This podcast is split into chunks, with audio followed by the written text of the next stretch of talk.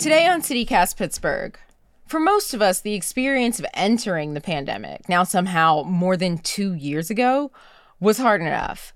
But for Mon Valley writer Jim Busch, there was an extra complication. His wife was dying of pancreatic cancer, and when he got the news, he happened to be writing a daily account of life in the shadow of the virus.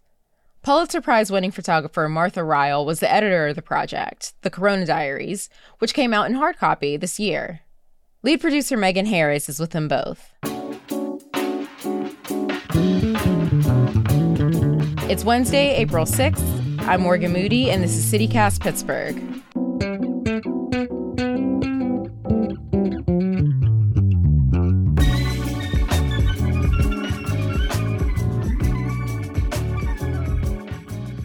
Well, Martha, I'll start with you. Tell me a little bit about the larger project with McKeesport and getting, you know, citizen journalists engaged in talking about their community?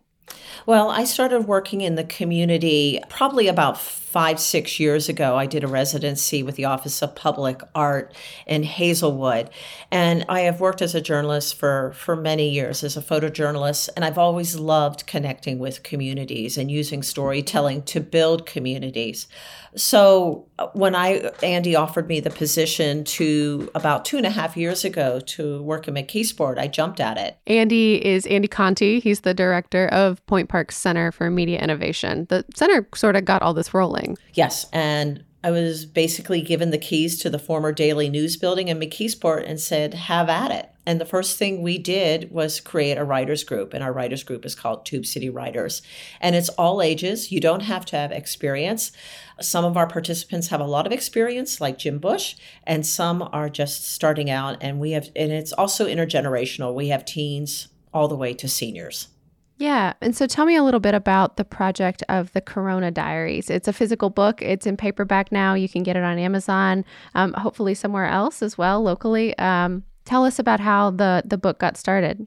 Well, on March 12th, 2020, we had a session of Tube City Writers at the Forum Daily News building. Things were just beginning to shut down we were as a group really humming along. Things were going really well. We were we were growing and there was a lot of excitement. But that day there was a lot of fear in the group. And i had worked really hard to build relationships in within our group and within the community. So i was fearful. I was fearful how can we go online? And many of my participants do not have the technology at home. A couple don't didn't even have internet or they may even have a flip phone. They didn't have a smartphone how can i keep everyone connected physically healthy and emotionally healthy during the early days of the pandemic. So we we ventured online with lots of starts and struggles and and challenges to overcome. But um, when we began to had our first meeting online, we discussed launching a daily blog called the Corona Diaries, and that was really up to them to determine what that was going to be.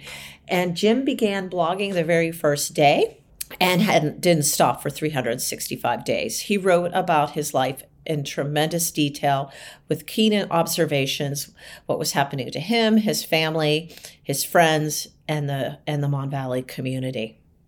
Jim, tell us a little bit about yourself and your background in the Mon Valley. You know, what have you done for a living and how did you get involved with the Tube City Writers? Um, well, I've lived uh, essentially my entire life here. I'll soon be 70 years old. The property I'm, I live on right now was in my wife's family for over 200 years. And uh, I just, I, I, I, love this area. I, I think it's the perfect place in the world to live. The weather's nice, the people are good. But um, the way I got involved in it is I am a, um, a stringer, a freelance writer for the Mon Valley Independent newspaper. Well, I got an email from Stacy Wolford, who is the uh, editor there, and she said, You ought to check this out. You might find it interesting. So I attended one of the meetings and uh, never looked back. So, Jim, you wrote for a year straight all kinds of details about your life and what you were experiencing and what you were feeling as we were all kind of digesting this whole pandemic thing um, for the very first time. How did you get started? How did you decide what is worth, you know, putting pen to paper and what maybe could float on by? Well, the primary concern that I had that year, unlike the rest of the world, was not the pandemic, but it was my wife uh, had pancreatic cancer and I was watching her die. I'm a journaler by nature. I keep a lot of, I, I don't actually keep an honest to God diary, but I have many different books where I record different aspects of my life. So it actually came real easy. I sat down and started typing, and, you know, 400 and some thousand words later, I, you know, finished up. Yeah, um, I don't know if this was your experience. In my family, we had someone be diagnosed with cancer shortly before the pandemic began. You know, in our case, we were so fortunate; it was caught very early. But every appointment, every treatment, everything this family member went through alone, um, with the family waiting, waiting in the parking lot and getting news secondhand.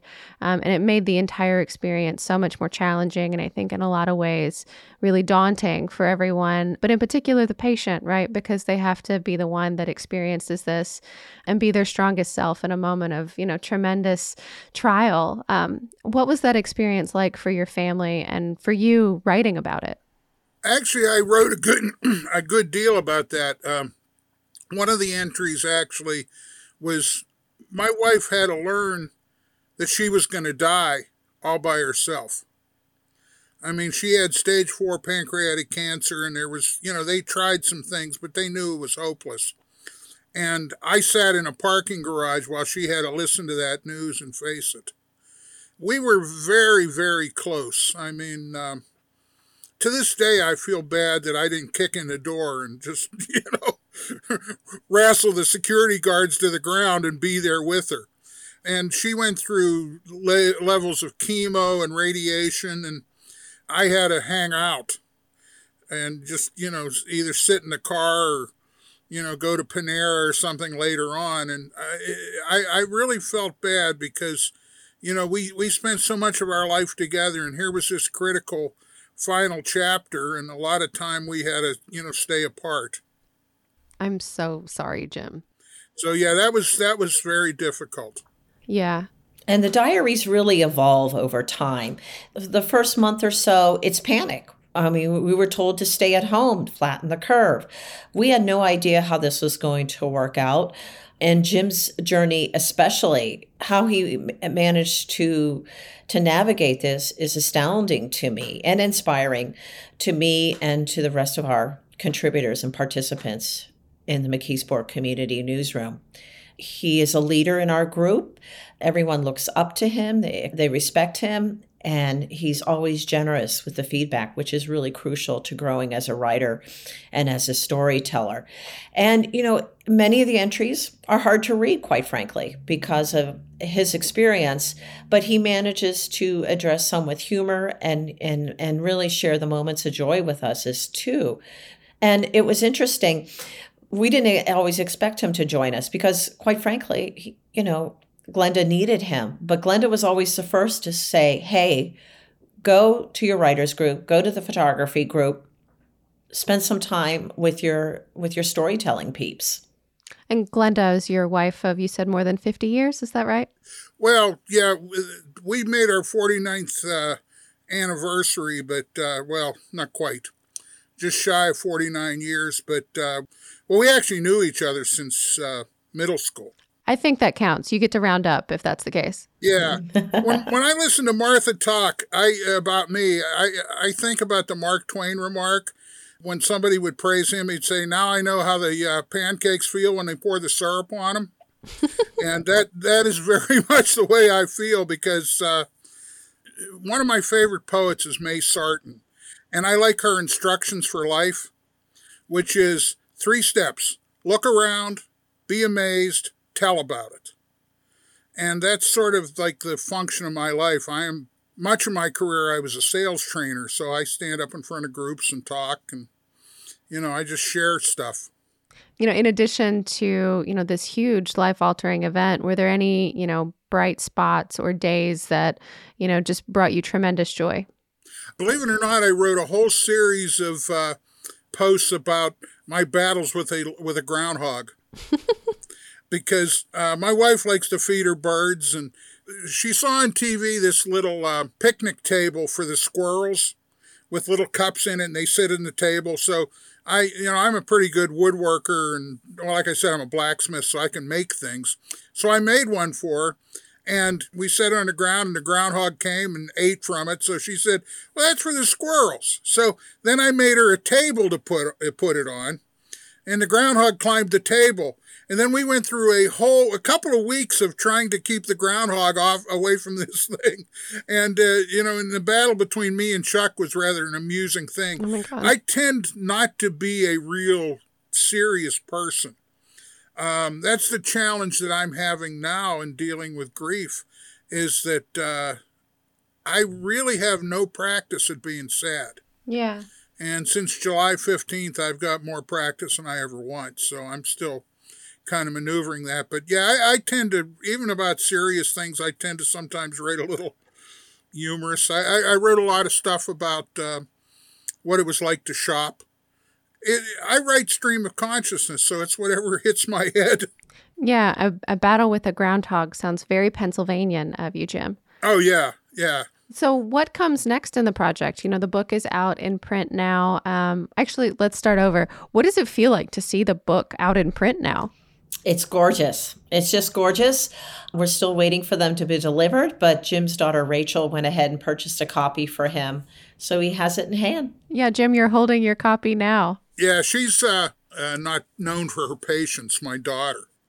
It, uh, she was actually my first blog post about her. But the thing that, uh, uh, and this was Martha's idea, and I dearly appreciate it. The dedication on the frontispiece of the book is to Glenda Boreski Busch, a true daughter of the Mon Valley. Uh, that means that means a lot to me. Mm-hmm. We were we were happy to do it. Yeah. Well, thank you so much for your writing and for your work, and Martha for bringing all of these like minds together. It's helped me survive a very difficult time in my life. Thank you, Jim. The Tube City Writers will be having a reading and book signing on Friday at the Carnegie Library of McKeesport at 2 p.m. And they're always looking for new members. If you're a Mon Valley resident who loves to write or take photos, or just wants to get better at either, you're welcome to get in touch with Martha. We'll have contact info in our show notes. Here's what else is happening in Pittsburgh. The estate of Jim Rogers filed a federal wrongful death lawsuit against the city and the officers involved in the incident that led to his death. Rogers was tased at least eight times by Officer Keith Edmonds after being accused of stealing a bike. He died at the hospital one day later. The lawsuit alleges excessive force and deliberate indifference to medical needs. And former Pittsburgh Mayor Bill Peduto has a new job after leaving office. Peduto is joining Carnegie Mellon University's Heinz College of Information Systems and Public Policy as a distinguished executive in residence. Very shishi. Peduto will serve as a guest lecturer and co teach a course that hasn't been finalized yet.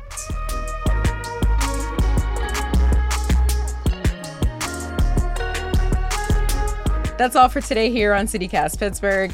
If you're liking the show, tell a friend, rate us, and leave a review. And don't sleep on the newsletter, it's really good too. It's got a bunch of cool stuff to keep you moving through the week. We'll be back tomorrow morning with more news from around the city. See you then.